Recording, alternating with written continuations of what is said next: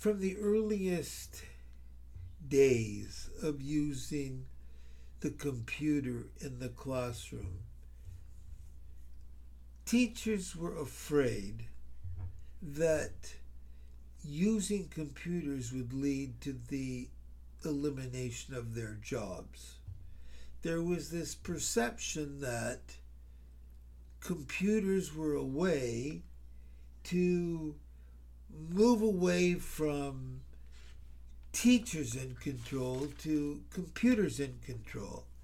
And that came from the fact that so often the earliest software programs that were on the market seemed to control learning. Things like mathematics programs that allowed a student to guess an answer to an easy question. And if they got a certain number of questions right, the questions would become harder. And so they would move up a layer. So it was easy for teachers to come to the conclusion that they were losing control. In actual fact, the things that were computers that computers were being used for was for rote learning, not for thinking skills, but for rote learning. And to a certain extent, that makes sense because when one is programming a computer at the very basis level, it's all a bunch of if this, then that statements. If you choose one, you move here. If you choose two, you move there. So when it comes to rote learning, it's very much the same way. If you do this, then you get to do that. If you do this, you get to do that. That perception was aided and abetted by the fact that there was so much research into artificial intelligence. So naturally, teachers that didn't think too much about it began to see that computers were going to take over their jobs. And so they had to constantly fight against the implementation of computers because they believed that it was making sure that they would still have jobs. There's a very big difference, though, between machine thinking and human thinking. When you stop and think about it, ironic that I use that expression, when you are considering rote learning very versus thinking, rote learning requires choices. And computers are very good at making judgment based on choices. That's what the algorithms are all about that are being used in social media today.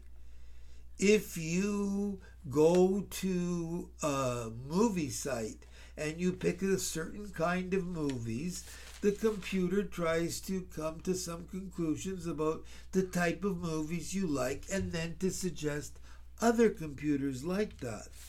But there's a big difference between that and having to try to approximate the way in which our minds think, the way in which we come to conclusions. Because when we are thinking, emotion and experience comes into play. Our experiences with a particular student, for instance, leads us to read between the lines if we're, for instance, marking assignments or essays. I found in the early days when I had my students sharing thoughts online that I began to realize that students think certain ways. And by reading their words online, I got to know them better because I knew the kinds of ways they approached issues. Some people approach issues in a very cold, hard and fast way, and others through emotional lenses. You know the you know the the old adage about rosy colored glasses and seeing the world as a cup half full rather than a cup half empty. Those kinds of things come to play when we're looking at student work. I have had students in the past that when I read their essays, I knew what they were trying to say, even if they didn't say it properly, because I knew where they were coming from. I knew the kinds of things they had done in the past.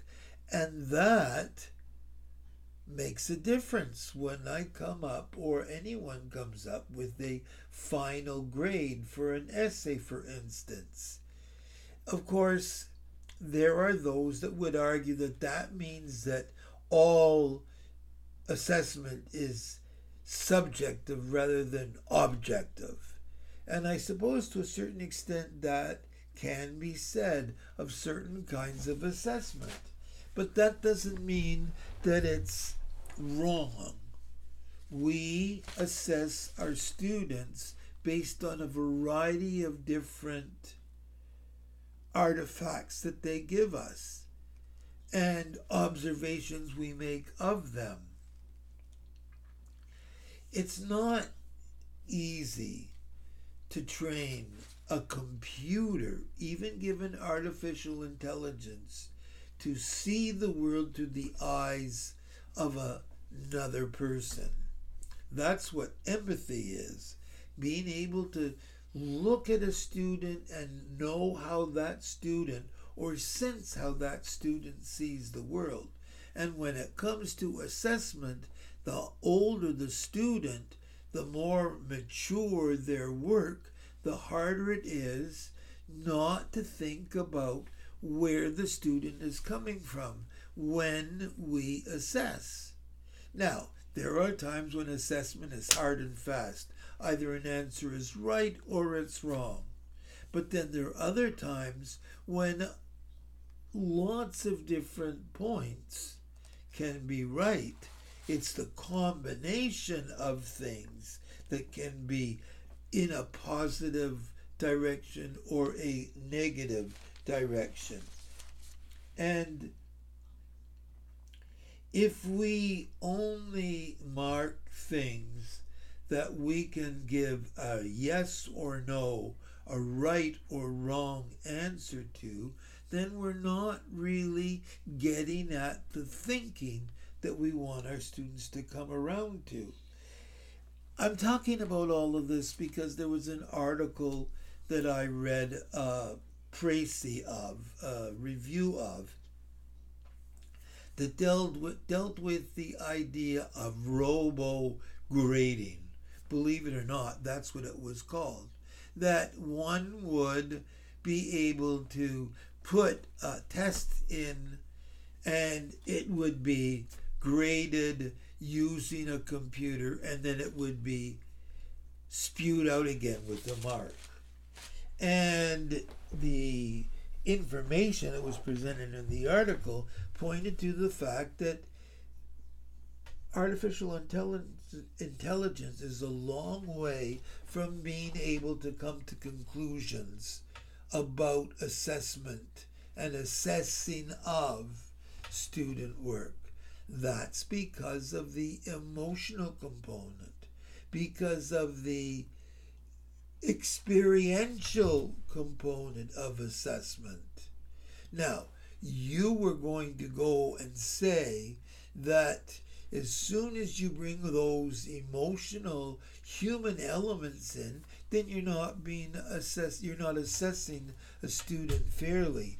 But in actual fact, the best way to assess any one student and assess for growth, has to be in using a variety of different examples of student work, listening to them talking, watching them working, reading what they what they write, and and analyzing what they have created, and looking at a variety of different aspects of what students do.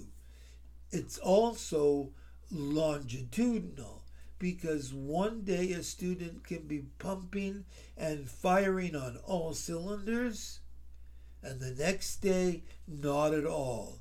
And we, all of us, know what it's like to be too tired to think. And if a student comes in and they've had problems at home and they haven't slept very well and they're hungry and they're worrying about something, they are not going to think as well as they might some other time. Now, there will be an element of robo grading at some point down the line.